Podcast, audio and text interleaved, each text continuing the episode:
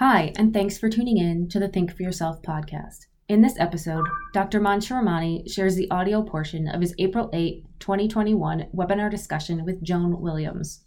Thank you, everyone, for joining. Uh, today, I have uh, Joan Williams with me. Uh, Joan is a professor at UC Hastings at the College of Law and is the author of one of my absolute favorite books that I've read in the past year uh, called White Working Class it's a uh, as i described to jonas a blessedly uh, short book that was really insightful uh, filled with stories insights and i think i learned more from this book than perhaps i read uh, that i learned from many of the other books i've read this year. So uh, i am really really looking forward to this conversation Joan so thank you for uh, thank you for being here.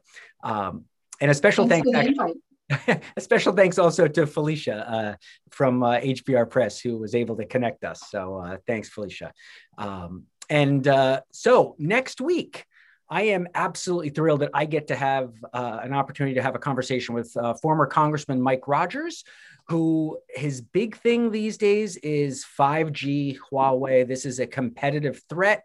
This is a big challenge. This is an intelligence need and coming from Mike, uh, this is a big deal. This is a big statement. He is the former chair of the House Permanent Select Committee on Intelligence. Uh, that is the committee within the uh, U.S. Congress that allocates approximately seventy billion dollars to all of the U.S. intelligence efforts. So, uh, so I'm uh, I'm really looking forward to that conversation about 5G and the future of intelligence, surveillance, etc. Uh, next week, next Thursday, in fact, at 10 a.m. Eastern. Uh, so uh, the sign up uh, invitation will go out shortly. Last week, I had Sara Seager, MIT um, professor. We talked about space. We talked about alien life. We talked about uh, her own personal career trajectory, uh, a MacArthur grant winning uh, genius. Um, a really insightful conversation about something that, un- unfortunately, probably far too few of us spend time thinking about, which is what's happening off this planet. Um, before that, I had Michael Howell. Uh, Michael, uh, former Salomon Brothers trader who pioneered the global liquidity model. Uh, a bit financial in terms of the conversation, but uh, really shed light on what does it mean when people say there's too much money in the world or the mon- world's flooded with money. Uh, and so that replay is also available. Uh, before that, I had John Hunter, fourth grade teacher. Uh, John pioneered the peace game and has worked with kids from all over the place, uh, teaching them how to cooperate, develop empathy, understand other people's perspectives, and, and sort of connect the dots. Uh, he also had some fun stories about how Leon Panetta and the Pentagon invited him in to talk about the peace game and how they could learn from these fourth graders. Uh, so, a, a, cool conversation. Uh, Jim Litinsky, before we talked about MP Materials, which is America's largest rare earth mine. Um, and in particular, during this time of US China rivalry, uh, rare earths is a potential flashpoint. And Jim is the CEO and founder and chairman of MP Materials, uh, bringing home that supply chain to provide US resilience, at least in terms of rare earths. Uh, for that, we had Danielle DiMartino Booth, author of Fed Up, uh, talked about US Fed policy, pay attention to the bond markets, and that'll telegraph what's going to happen in equity markets. Uh, an interesting conversation. Again, that replay is available. Uh, Emily de La Bruyère talked about standards and how technology standards, as, as sort of arcane a topic as that sounds, actually result in a lot of influence and a lot of information flow. And again, the US China dynamic came up there. Uh, Kevin Warren, commissioner of the Big Ten, uh, we talked sports. We talked about compensation of student athletes. We talked about athletics in a time of COVID. Uh, we talked about uh, his own personal background, a quite inspiring personal story where a, a, pretty serious and significant personal injury early in life changed his whole trajectory uh, and led him into sports. And was a professional NFL uh, player and uh, obviously now continues to be involved with sports in the professional level. Um, Gilman Louie, uh, before that, Gilman was the founder of In-Q-Tel uh, the CIA's venture capital arm. And so uh, surveillance uh, uh was his topic, uh, but also some fun stories about investing in different domains, the venture capital world, and how he and his partner take a generalist approach um, to, to, to, sourcing interesting investment ideas. Um, and then I began the, the season, so to say, earlier in, in January with Eliot Higgins. Eliot is the founder of Bellingcat. Bellingcat is a collective of citizen journalists who use social media and open source uh, information to connect the dots and solve some of the world's most pressing problems.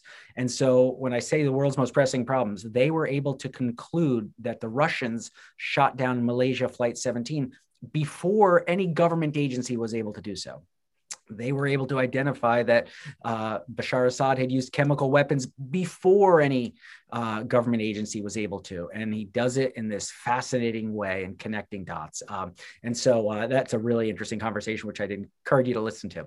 And lastly, uh, the advertisement, uh, the, uh, the 20 second advertisement for my own book, Think for Yourself, um, available everywhere books are sold. and so uh, please also consider uh, you can support this webinar series and the podcast, etc. There's a Patreon account for that as well, uh, and the, the link is there. So with that long-winded uh, introduction of, uh, of, of the prior uh, guests at the on this webinar series. Joan, I'd love you to introduce yourself. Um, you have such an impressive background and you've done so much interesting work. Uh, I'd love you to describe it for everyone here in terms of how you would uh, describe yourself. um, well, I have studied social inequality for over 40 years. Um, it really began when I was a little girl in Venezuela, and Venezuela in the 1960s, looking at the unbelievable inequalities uh, in Venezuela. And then I have brought it uh, home and started studying motherhood actually when I became a mother and realized, whoa, this is like I'm almost about to quit, and I'm a tenured law professor, so that's weird. That's hard. Yeah. Um, so I'm a, uh, and now I've um, more recently studied um, race gen- and gender and uh, how they play out in professional workplaces and social class and how it's shaping American politics. So I'm a University of California law professor and I study social inequality. Interesting. So I love the fact that you talked about Venezuela and your sort of early days. I was going to ask the question, Joan, which is, did you always know you wanted to be a law professor? Uh, you know, did, were you a, a, little girl running around the schoolyard saying, you know what, I'm going to write about class. This doesn't seem fair. Uh, was there some catalyst that sort of brought that out in you? I'm always curious as to where people find that first kernel of interest. I remember when I was nine years old standing before um, uh, an altar of a church in Peru. And I had noticed earlier, I said to my dad, It's really weird, Dad. Why is there all of this green land down in the valley and all of these terraces going up the mountains? And he said, it's very simple. Um, the Indians farm on the terraces because the church owns all of the green land. Uh, and I went like, that's weird. And then later on that day, I was standing in front of an, uh, an altar at a church, and it was just like sheer gold leaf. Yeah. And I just thought, you know, this is really wrong. Um, but when I was living in Caracas, there were, I was really shocked to see. I remember the first time I ever went into Caracas, uh, there were what they used to, and I think still called barrios, which are little, um, which are slum neighborhoods going up the mountains where you had houses built like of chalkboards and stuff like that. And I was, as a little girl from, in a little uh, girl from Princeton, New Jersey, I was just, just aghast. It made a very deep impression on me. Mm-hmm, mm-hmm. It's interesting. Uh, just out of curiosity, any quick thoughts on Venezuela today? Uh, obviously, suffering, struggling. I mean, class is defined differently now uh, down there, I would think.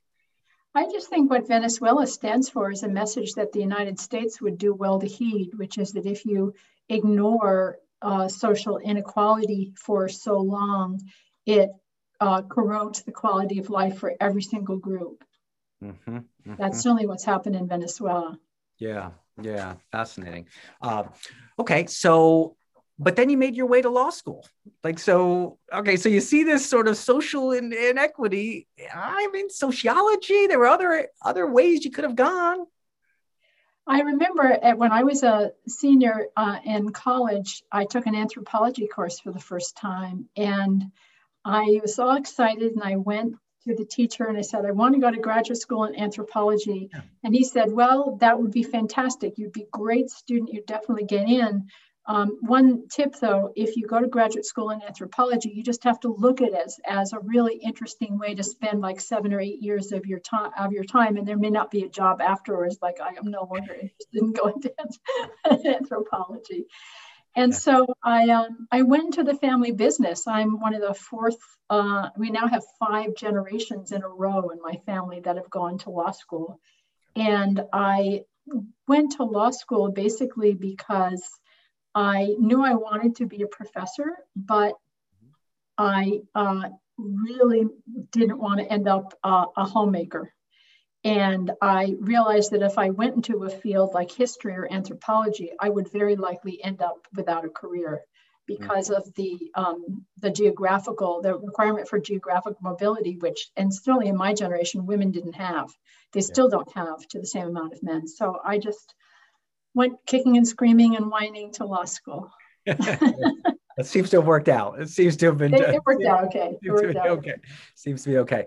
All right. So let's jump forward uh, a bunch on to this fabulous book you wrote. Um, started with an HBR piece that you wrote on election night, 2016. Correct? Uh, yes. I have here too. Yes. Here we go. This piece.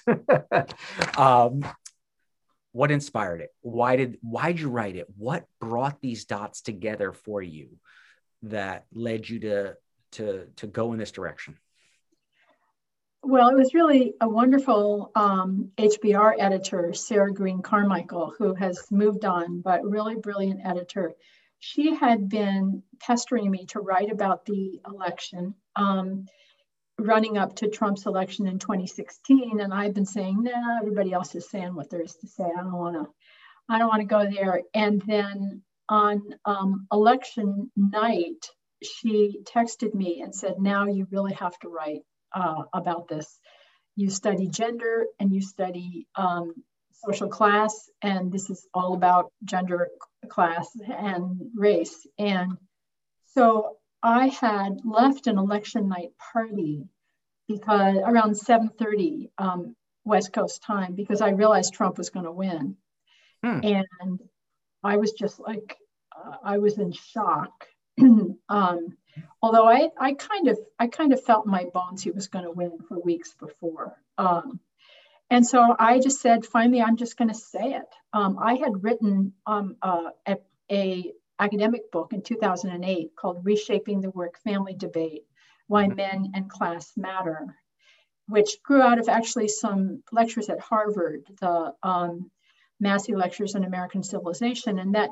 But the the stuff that I had talked about with relate to social class, I mean, the gender stuff just like walked out the door. It was like really easy. Yeah. The social class, I felt like it had fallen into a black hole. Really? And interesting. Yeah, it was just like there wasn't an audience for it. Um, and then election night, I just said, Americans have to understand this, and specifically my San Francisco liberal friends got to understand what's going on. And I'm just going to say it, and I don't care about the consequences because it was quite terrifying actually to say. Yeah. And so I started writing about my father in law. I married into a white working class family 43 years ago. And um, then I did my, said, here's why Trump won. Mm-hmm. And if you don't want him to win again, here's what you're going to have to do. And it went totally viral. It's been read now. Last time I looked by 3.7 million people. Yep. Yep. Yep. No, it makes a ton of sense. I love uh, where you, you went with that, Joan, because the subtitle to the book actually gets at what you're hinting at here, right? Which is overcoming class cluelessness in America. What do you mean by that? Was it just the liberal elites, just the coastal folks that didn't get this? Or was it more broad in terms of your thinking of people that didn't quite understand the class dynamic at work here? Well, Americans have always been very eager to deny the existence of class. Um, but it uh, that the white working class book is really about a broken relationship between the white working class and um, white elites, uh, especially progressive elites. And that relationship has gone really, really far south. And I have to say, it hasn't improved um, since Trump's election. If anything, it's gotten worse. Yep. And for me, it's um, so shocking. I mean, you know, my uh, my my my my stock and trade is social inequality, and social inequality is is uncomfortable for people. Um, but facing class inequality is particularly painful for what I call the PME, the professional and managerial elite, really the top 16% in the United States, the likes of us. And the reason it's so painful is that um, we have a very strong meritocracy uh, belief system that we are where we are because we've worked really hard and we're just the smartest ones around. And the recognizing the invisible escalator of social class in America um, really destabilizes. It produces what's called identity threat uh, because it, it shows that, you know, yeah, we did work really hard, but as I always say, so did, so do hotel housekeepers. Um, and why did we end up where we were? A lot of it, not all of it, a lot of it is class privilege. And um, for people who are so deeply married to thinking themselves as the winner in a meritocratic race, that can be a very threatening message that they do a lot to deny. Mm-hmm. Well, I love it in the book. You talk about, um, and I think it's a quote that you say is often circulated among the working class to describe some of these professional and managerial elites. Say, uh, born on third base, but hit a, thinks he hit a triple uh, yeah. she hit a triple. Excuse me. I don't mean to yes. make it gender specific. Uh, that's what you're getting at here, right? Which is this- absolutely, absolutely, yeah. Um, I think that really sums it up. Born on third base thinks he hit a triple.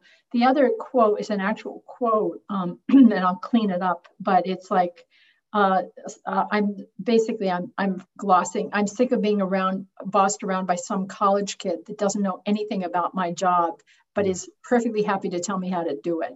And the original quote was not anything. Um, so I mean, there's just a lot of anger there by um, middle. These aren't really poor people. I think it's important to recognize that the class dynamic that's driven American politics since the 70s and ever more so, is a very specific broken relationship between this PME, this professional manager elite, the top, say, roughly 20%, and the broad middle classes, the middle 53%, mm-hmm. the fragile and failing middle classes, yep. by the way.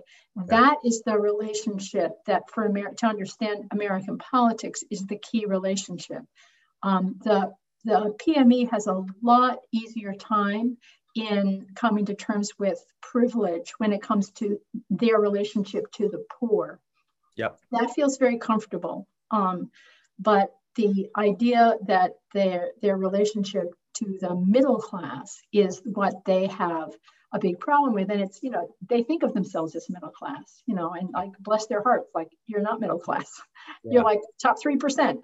Yeah. But if you think of yourself as middle class, then you can conceptualize that you have relation, you have privilege with respect to the poor. But you know, these people with pink flamingos in their yards, they just have bad taste. That's yep. the and they and they never got ahead. That's the difference between you and them.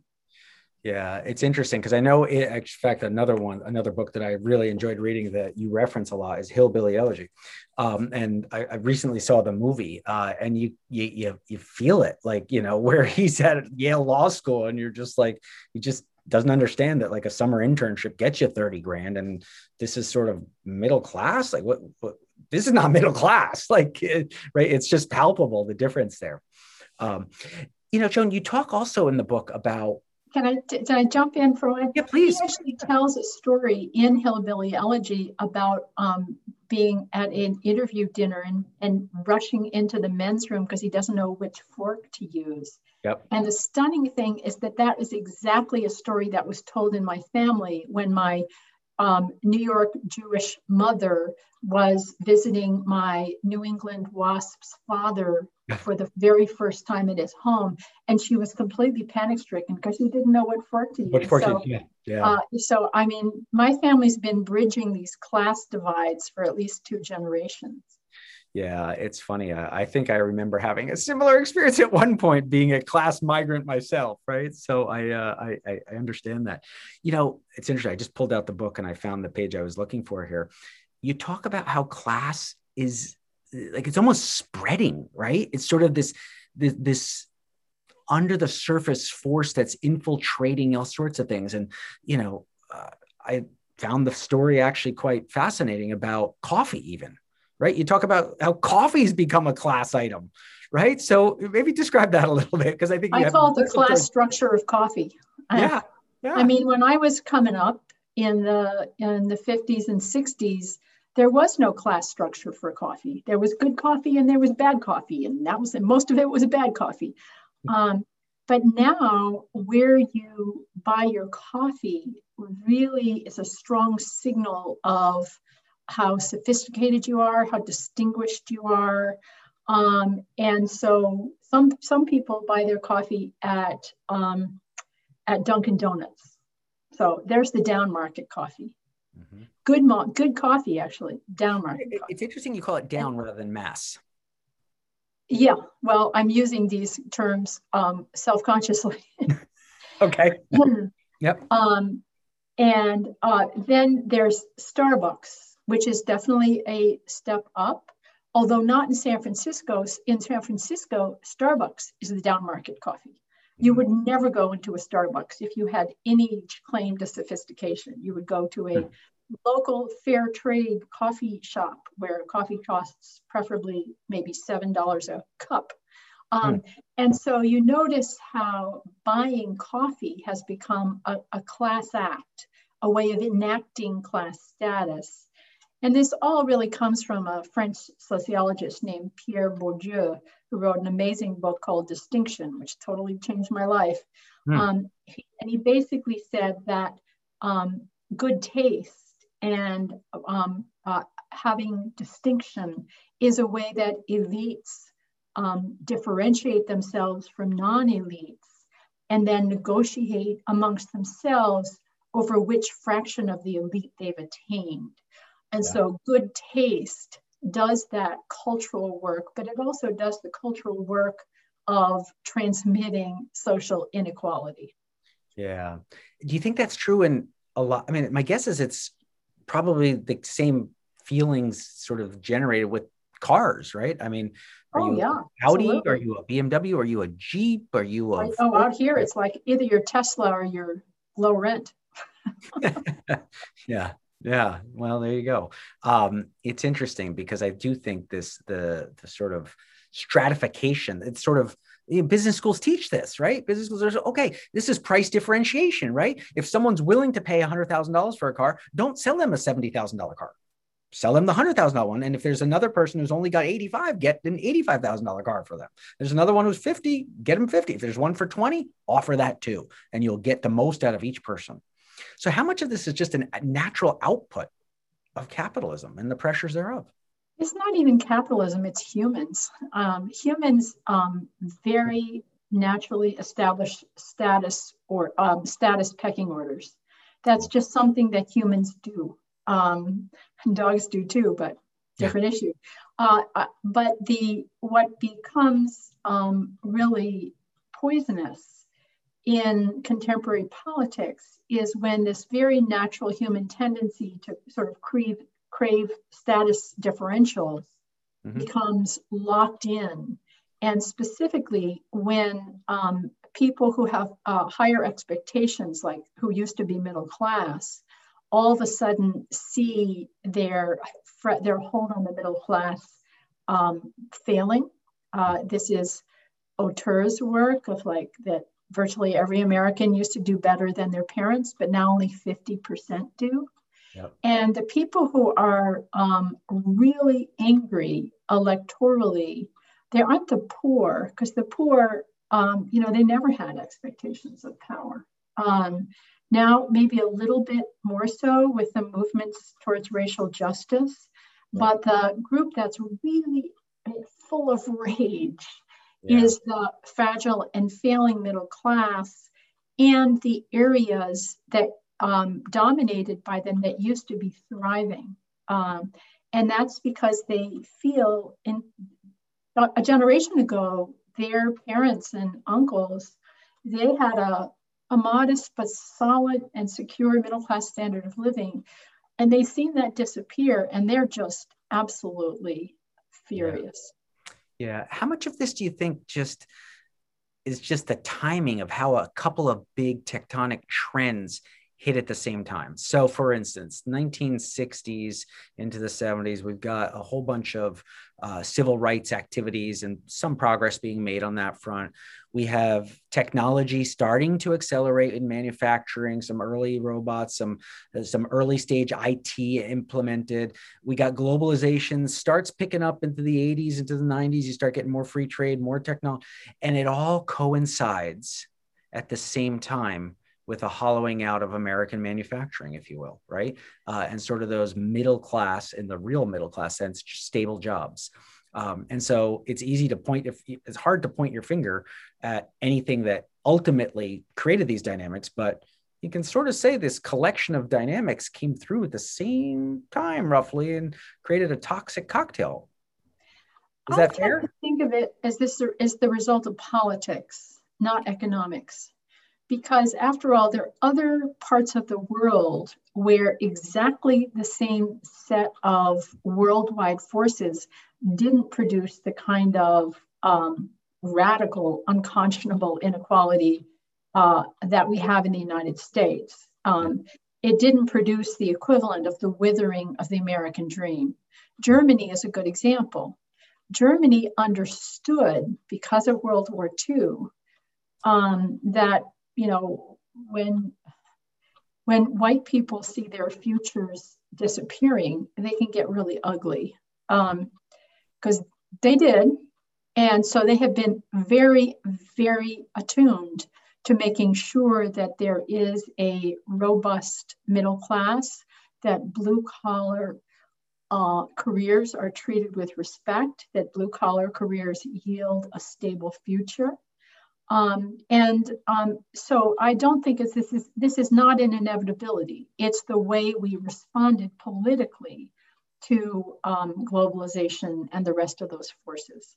Yeah, well, it's also my my sense is the Germans view the plumber with dignity he has there's dignity in a profession right there's dignity in these jobs whereas some people and i think you, you fabulous description uh, of a, admitted faux pas on your end, but I'll bring it up because it's in the book, not to embarrass you. But this idea of, you know, the elites, it's what do you do? What do you do, Joan? Yeah. In fact, I even started our conversation this way. What do you do? And yeah. whereas the working class, it's not what you do, it's who you are right? Yeah. It's sort of uh, your identity is different, if you will. Your sense of being is different. Yeah. So maybe share that story about your was it your reunion or I guess your husband's reunion? no, reunion? it's my husband's reunion. I I, I am a silver spoon girl, born and bred. Um, but we were my my husband's father was a factory worker in Waterbury, Connecticut, who never made more than twelve thousand dollars a year. Um, although this was a while back. So, but um, so he went back to his high school reunion. My husband uh, and I went back to his high school reunion. And um, he's the boy who made good. You know, he's the boy who flew up to the majors like nobody else did in his high school class. And um, so uh, he, we were at his reunion. And I mean, I, am, you know, born anthropologist and very attuned to this, I had understood you don't ask, what do you do? Because I'd had awkward moments and early in my marriage, like, oh, um, uh, my husband had forgotten this, evidently. And so he asked one of his classmates, Hey, what do you do? And the guy got very close and with a very red face, and he said, I sell toilets. And it, he was clearly really offended. This had been a humiliating question for him. It had been, Jim was treat, being treated like a supercilious uh, elite person who had forgotten where he, it was like, oh, I mean, all he did is like ask the most normal question in our social circle. but it just shows you, I mean, the elites are a little, a little nutsy about the extent to which we identify ourselves with our jobs. Mm-hmm. Um, and um, that's just not true in non elites because that's not the source of uh, social honor for them. Yeah. Um, they're, they're very, their social honor stems from being an elder in their church or being a good neighbor or being a great father and grandfather. They, people, you know, people put their eggs in baskets they can fill. Sure. So we have a question here that I'm just going to read um, because I think it's a relevant one and can help us go in a different, a little bit different direction. It says, Professor Williams, uh, in your book, you mentioned the potential advantages of a coalition between working class whites and blacks. How do you think that happens, particularly when affirmative action sometimes pits them against each other, especially when competing for dollars and jobs? Also, many thanks for writing this very important book. Best wishes, Charlie Grant. So. Um, well, basically, pretty much since about 1670, white elites have tried to drive a wedge between um, Black and white non elites. This is often called the wages of whiteness. It's all over John Calhoun, for example, who um, advocated slavery and said, you know, the slave, the importance of slavery is that it erases class distinctions among whites and makes it so that class doesn't matter because you're all white people. So, in other words, you're dirt poor, notice the insult, and you're white trash, notice the insult, but at least you're white. Um, so, we're going to erase the hidden injuries of class by focusing on the fact that you're white and we're white and everything's hunky dory this works out really well for white elites, right? Because if uh, I mean, if if elites, non-elites of color are exploited, which they are, so are white white non-elites, but they don't get together because um, we've got white non-elites very focused on I'm white, I'm white, I'm white. Um, yeah. This is uh, a dynamic that's existed in American politics for a really long time. And the only way to uh, try to interrupt it is to find some way to explain to these fragile and failing middle class uh, white families that they're um, they are fragile and failing economically, not because they are white, but because they are working class. Um, without a language of class, they use, they know that they have gotten, pardon my language, screwed. They have gotten screwed. Um, and they're looking for a reason. So if we're only handing them race, that's not working well for us. It's also not true, but that's a different issue. It's working very poorly. Yeah. Um, in terms of the um, African, uh, the affirmative action, um, it, it, I think that in some ways it's uh, the principle is very simple. The application is more complicated. Certainly in um, professional jobs, I um, and in and in um, in college admissions, in my view, we should definitely have affirmative action. It's the only reason we have a black middle class. It's one of the main reasons we have women in predominantly, uh, formerly almost exclusively male jobs. Um, but um, we should also be doing affirmative action by class. Uh, my favorite study of a professional workplace is they gave identical resumes, both of white men, one signaling um, membership in the elite by the listing polo, sailing, um, classical music, the other signaling that they were what I call a class migrant for, by listing counseling first generation college students, country music, um, and pick up soccer, and found that Mr. Polo got 12 times the number of callbacks um, as Mr. Uh, country music. And hmm. in fact, um, there was a 16% likelihood that Mr. Polo would get a call draft, but only a 1% likelihood that Mr. Country Music was. It was almost impossible. The class prejudice was so strong, it was almost impossible to survive. This has a big impact on professional jobs. Um, we were just stu- we we study organizations, and we're working with one or a couple of organizations at a time. One is an engineering organization, and there's a class effect there, but it's slight.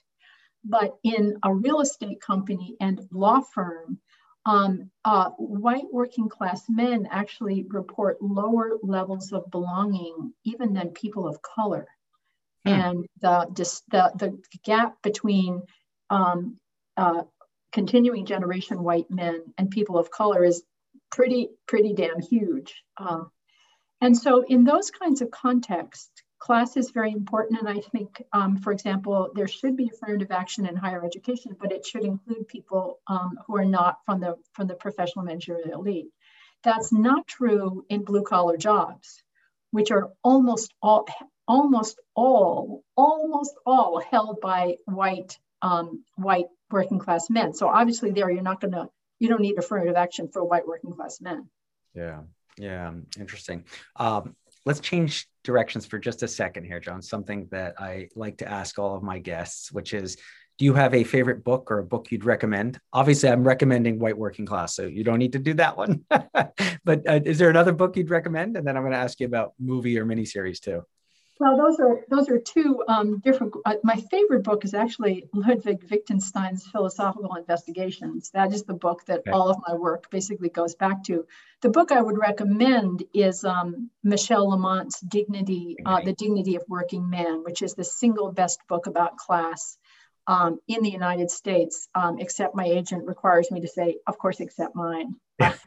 Since my agent is my brother, he keeps me on the straight and narrow. There you go. Um, in terms of uh, miniseries, I'm not a big movie person, but I recommend two mini miniseries that I'm completely obsessed with. Mm. One is Tokyo Diner, which is amazing. amazing. Tokyo Diner? Tokyo Diner. If you're a born okay. anthropologist, you must see Tokyo Diner. Okay. Um, if you're interested in people or a good story or um, you know or a show with heart, uh, it's about a little tiny diner in Tokyo. It's okay. in Japanese, but that's okay. Um, and then the second is, is a show called Shtisel, which is now just uh, going on. It's about Haredim. It's about ultra Orthodox Jews. Um, this one is in Hebrew. Uh, also a fabulous show with just a bunch of a, a bunch of head and a bunch of heart. Okay, good. Thanks. Thanks for that little. Uh, I always like to squeeze those topics in. Um, while we're talking, and you mentioned uh, your agent, uh, let's talk about one of your publicists, uh, or at least self-described publicist, uh, is uh, someone who who's called you on your cell phone. Um, maybe you can describe this story to others here. Well, I was in a meeting and I couldn't answer the phone, so I was like, "Shut up, shut up, shut up," because my phone rang. I'd forgotten to turn it off. So then I'm walking away from the meeting and I pick up the message and it's just like, hello, Professor Williams. This is Joe Biden. and I was completely freaked out. I called a colleague of mine. I said, What do I do? She said, Don't be a fool. Call him back. I called him back. He was very gracious. He really, really liked the book. He talked to me all about his dad and the Union Hall. Mm-hmm. Um, and then he said, Professor Williams, I love talking to you, but 3,000 people are waiting for me on this. So I think I better go on stage. I felt like, whoa, did that happen? Yep. This is before he was president, of course. yep. Yep. Yep. Interesting. Um, so let's spend a little bit of time talking about uh, what you think can and should be done right? Um, so I know towards the end of the book, you've got a couple of ideas. You say, you know, some people that really do benefit from the government don't even know they benefit from the government. They, you know, there's there's a bunch of things out there where you know you might say, well, hold on a sec, you know, you like to think that you meritocratically achieved, but you sort of were handed, you know, there were some steps here that were built for you to climb. Uh, you didn't just climb. Um, yeah. How do you how do you actually do that though? I mean, yeah, um, really concrete ways. Uh, I mean, if the Democrats actually want to build a coalition and win, they need two crucial groups. they need people of color and they need the white working class, or at least enough of them. And that's the only reason why Democrats won in 2020. We got more of the white working class and we got more uh, people of color out and voting. Um, those were the swing states. I think it's important to remember that uh, Biden won. If 40,000 votes had changed, Biden would have lost. That's how close it was. Um, and so, what Biden has done very intelligently and strategically is focused on economic issues um, because um, economic issues, uh, there's a real cultural gap between the white working class and elites on cultural issues like abortion. Uh, school busing, family values. The Democrats and they, you know, the progressive elites in the Democratic Party and the white working class are very divergent. So there's no coalition there on cultural issues. That's why Republicans have come in. Mm-hmm. Um, but um, a lot, a, a, very important part of the Democratic electorate called the anti elites are very liberal on, on economic issues.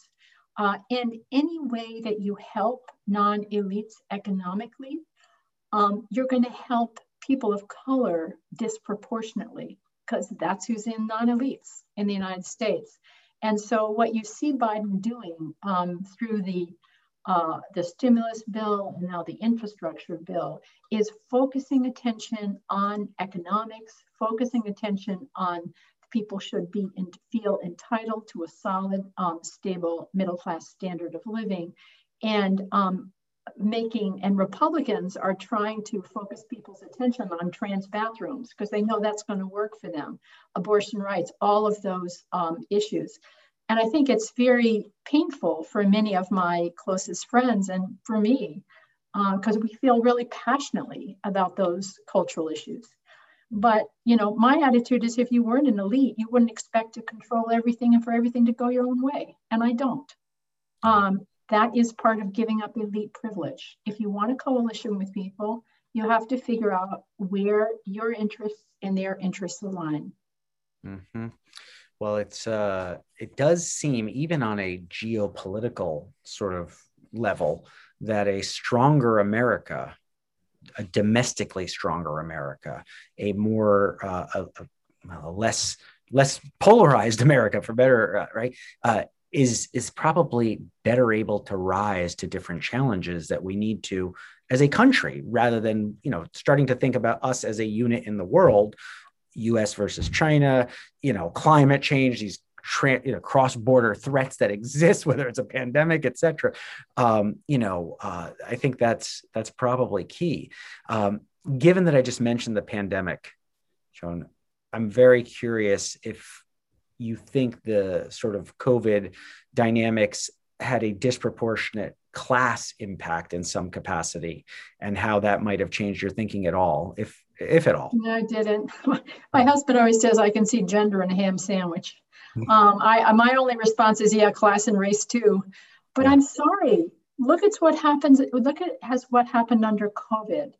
Gender inequality has taken off.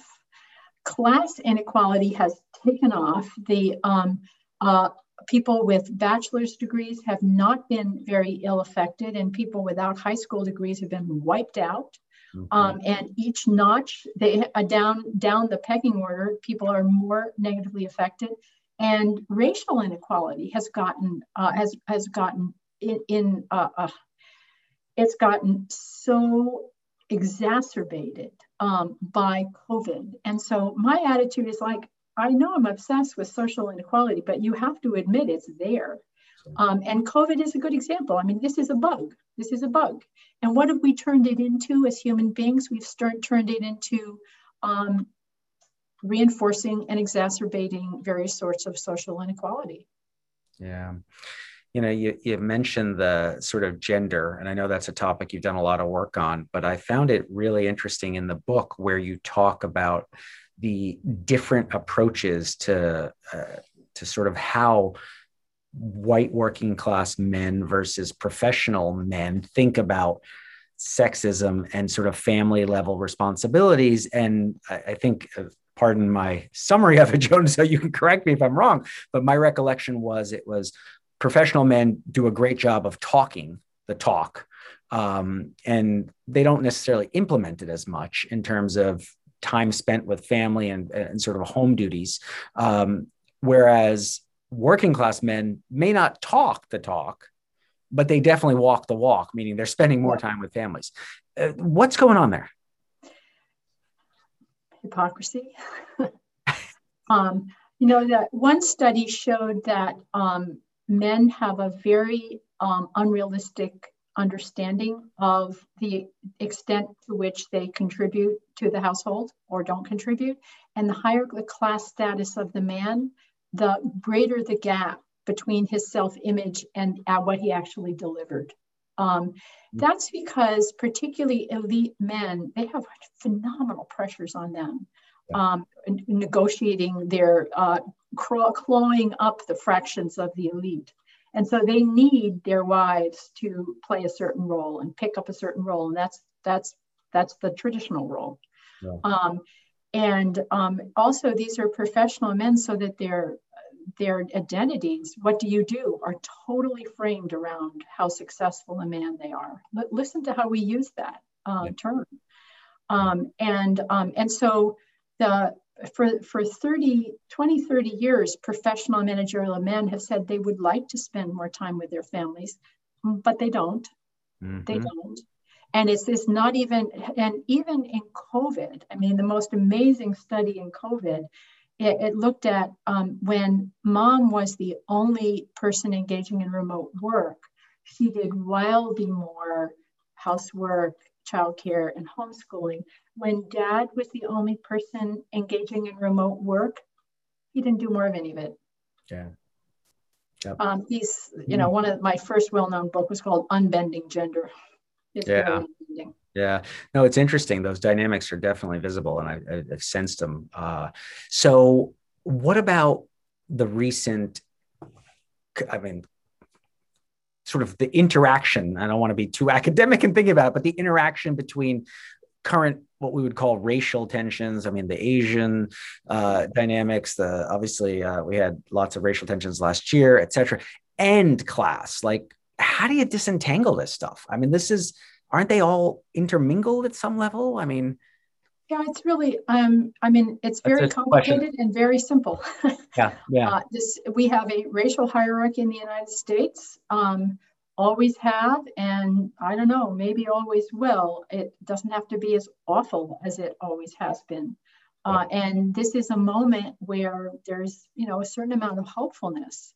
That people, um, um, that white people will finally understand um, the inner dynamics of, of racism, how racism is structural. It was has is built into structures It's been built into policing since policing was invented. But in order to address racism in policing, you have to do things like uh, um, what we're seeing now with the um, Minneapolis trial. You have to break that um, that blue wall of silence, uh, where you um, close ranks around people who have killed people for no good reason. Um, that's kind of structural change that's going to, going to be required to change racism, difference in use of force policies. Um, you can't just have, you know, a good little heartfelt chat about racism and expect it to go away. No, these things are structured uh, and they're deeply structural. Um, and racism against Asian Americans is also, I mean, I live in California. Uh, there were lynchings of Asian Americans not so long ago in California. Uh, so the thing that's been um, bewildering for me, as someone who thinks a lot about um, uh, racism and thinks a lot about social class, is there's been this kind of zero sum game set up where if you care about class, you don't care about race.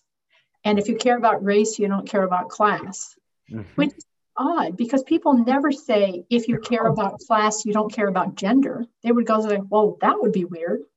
Mm-hmm. But um, there's been this very artificial zero sum game set up so that actually um, people, uh, I was actually on another uh, another uh, event last week, and I started out talking about my incredibly cool new research on um, women of color in tech that found, for example, that there's a big differential between white men and white women um, in terms of uh, what I call prove it again bias. White women have to prove themselves a lot more than white men do. But there's like a 20 percentage point gap between white women and women of color who have to prove themselves a lot more than white women do. So I started talking about that.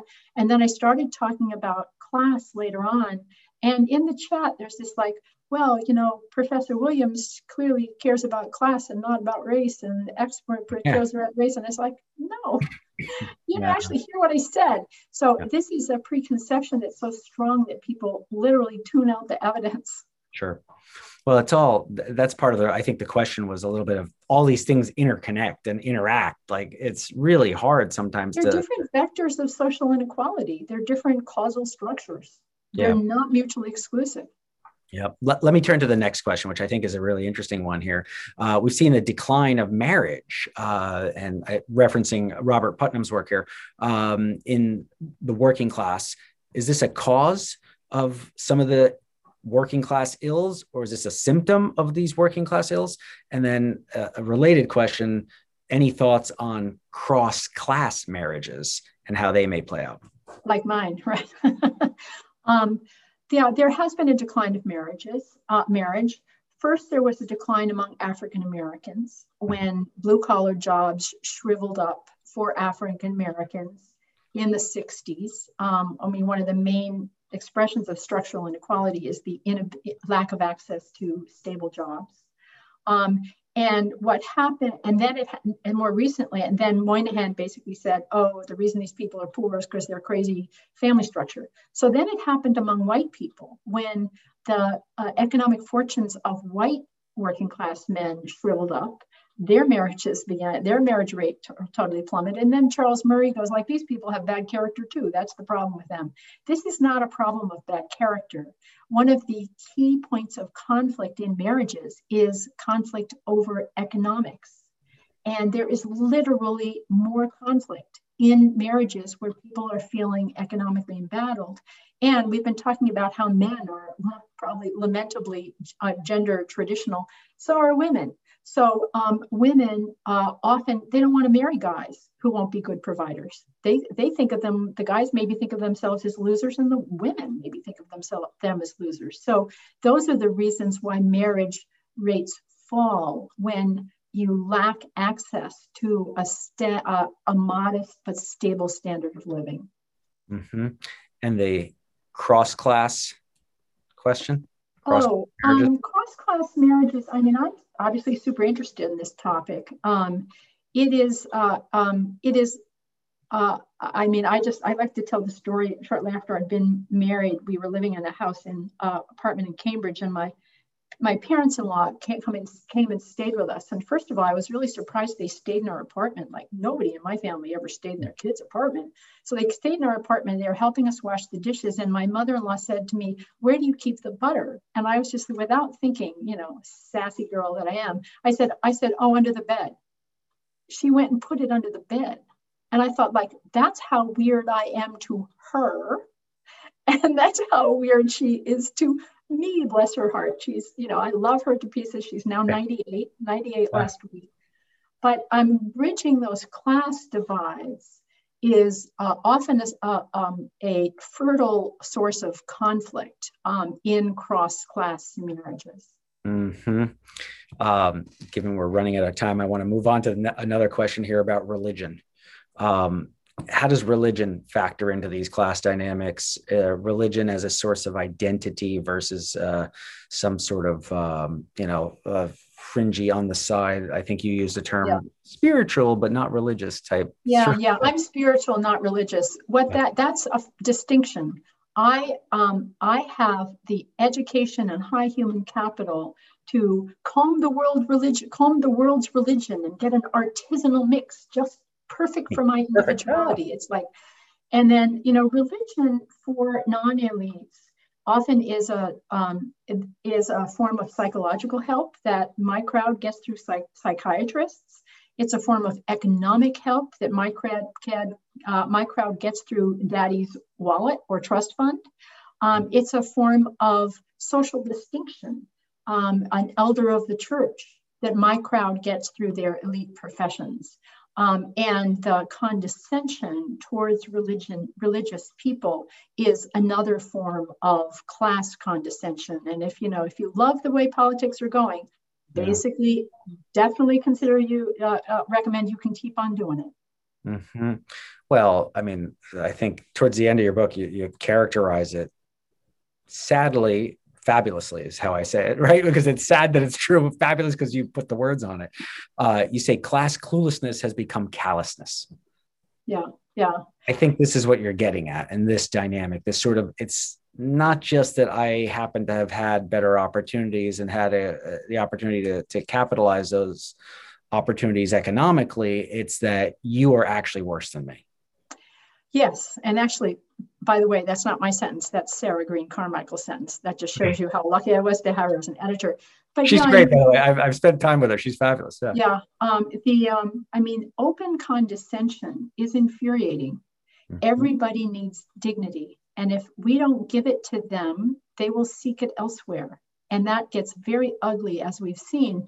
And it's particularly disturbing when elite white people are very uh, condescending and insulting to non elite white people because guess where that anger gets put? It gets put on people of color. So, this broken relationship between elite whites and middle class whites, I just think the white community has to own it um, and fix it because the results are um, unconscionable. Yep. Yep. A question relating to that I want to ask you that's here on the uh, on my phone that came in is is this why Hillary Clinton lost? Is I think it's referencing the deplorables comment, but uh, is is it sort of this? They just are not intelligent. They're sexist. They're racist. They're they're deplorable, right? I mean, yeah she lost she she was um, hillary clinton i mean she would have been such a great president but she's very poor at politics bless her heart. Um, so the deplorables was open class condescension the idea that you should vote for me because i'm going to break the glass ceiling that means okay great now elite white women get to have the jobs of elite white men. It was so clueless from a class standpoint um, and also, um, there's a lot of anger against elites that very often gets more readily displayed towards white women than white men. You kind of expect white men to have authority over you, but when even their women have authority over you, that's felt as really an affront to masculine dignity. Hmm. It's interesting because you class and sexism. Yeah, well, it's interesting because one of the other things I remember that you mentioned was about likability and gender, uh, and how, again, apologies if I'm not doing my my recollection's not doing the job well here, but likability is required for women, but optional for men, or, or something to that effect. Forty years of research. Forty years of research. Mandatory for women, uh, optional for many men. And you're saying that as a public facing elite dynamic or just generically across no, all period period. Um, that's true in the workplace it's true in politics. Uh, but this is one of the ways in which it plays out in politics. A woman has to prove herself over and over again. So remember hillary clinton displaying her resume. That was to avoid prove it again bias but by displaying her resume she was not being modest self-effacing and nice which is what the research shows that women are supposed to be so um, she escaped the prove it again bias that women face, but triggered what I call tightrope prescriptive bias. Yeah. Complicated stuff. so, uh, what? So, what words of wisdom can you leave us with here, Joan, in terms of thoughts or or hopes or things you'd like to see happen? Uh, you know, for our society, what what can what can be done to improve this situation and improve our or decrease the polarization? I mean, the I think Biden is doing many of the right things. Um, I wish my friends would do many of the right things. And calling people stupid and racist is not going to help. It is going to uh, fuel racial racism. It's going to further hurt people of color. Now, um, when people are being racist, you need to calmly say they are being racist and that's not acceptable. But I'm just talking about writing off everything they do. I'm not even going to listen to them because they're stupid and racist, stupid and racist. That is further going to hurt the country. It's further going to help um, eco- you know, racialized economic populism. It's further going to hurt people of color. Don't do it. Um, elite white people, get your act together. Yeah, yeah, it's funny. I think I've heard it described as illiberal liberalism. Sort of, we all are for you know freedom of speech, just not from them because they just those are not people we want freedom of speech for, right? So, uh, but look, that's great. That's fabulous advice. We should be open-minded to multiple perspectives. Lines up with my thinking on books, etc. Right? Many, many perspectives are better than one, and so let's include everyone's perspective. Uh, so, Joan, we're out of time. Thank you. Thank you so Thank much you. for your I've time enjoyed here it. Thank you for writing this book fabulous book i recommend it to everyone who will listen to me um, uh, that it's a, a, worthwhile read and i'll help you understand what's happening in america and possibly help overcome some of this cluelessness which is uh, plaguing us and uh, so anyway thank you joan really appreciate it Really appreciate it. Thanks a lot. Thanks for listening to this episode of the Think for Yourself podcast. If you find value in these discussions, we hope you'll consider supporting this series by becoming a member of the Think for Yourself community. More information can be found at www.patreon.com slash Mansharamani. And please do subscribe to the podcast series on Apple Podcasts, Podbean, or Spotify.